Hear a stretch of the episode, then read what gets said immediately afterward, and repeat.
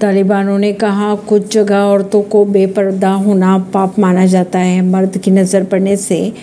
मान सम्मान घटता है अल्लाह पर्दा नशी की इज्जत करते हैं अफगानिस्तान में तालिबान के सत्ता में आने के बाद से औरतों पर कई तरह की पाबंदियां लगाई गई हैं अब तालिबान के मंत्री ने कह डाला है कि पब्लिक में औरतों का चेहरा देखने से उनकी अहमियत कम हो जाती है तालिबान के मंत्री और मंत्री के अनुसार ये सारी बातें एक इंटरव्यू में उन्होंने कही उन्होंने कहा कि मुस्लिम धर्म गुरु भी इस बात से सहमति रखते हैं कि औरतें जब भी घर से बाहर जाए तो उन्हें अपना चेहरा ढककर जाना चाहिए उन्होंने आगे ये भी कहा कि औरतों के चेहरे सार्वजनिक जगहों पर दिखते हैं तो इसमें गुनाह होने की संभावनाएं बढ़ जाती है परवीन सिंह नई दिल्ली से